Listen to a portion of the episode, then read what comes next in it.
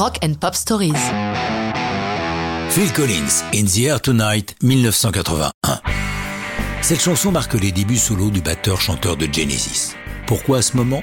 Phil précise qu'il a d'abord proposé la chanson à ses deux compagnons du groupe, mais que ceux-ci l'ont rejetée la trouvant trop simple. Les versions divergent, puisque Tony Banks prétend mordicus qu'il ne leur a jamais proposé. Et pourquoi un album solo soudainement? Parce que l'artiste a besoin d'exprimer le profond désarroi dans lequel il se trouve. Ce qui est In the Air, c'est son divorce en 1980 avec Andrea Bertorelli, sa première épouse. Phil est dévasté. Ils ont des enfants. C'est toute la famille qui subit la déflagration.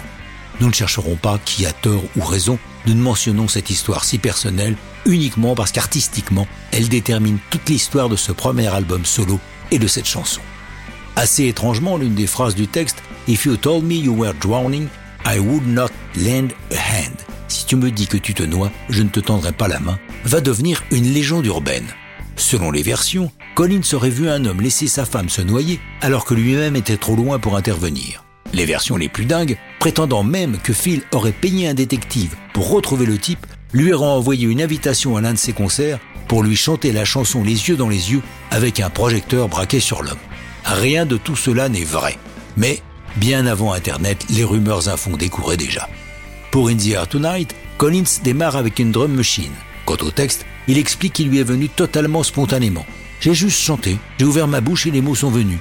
Je n'avais rien écrit, et c'est seulement après que j'ai réécouté et recopié sur papier ce que je venais de chanter.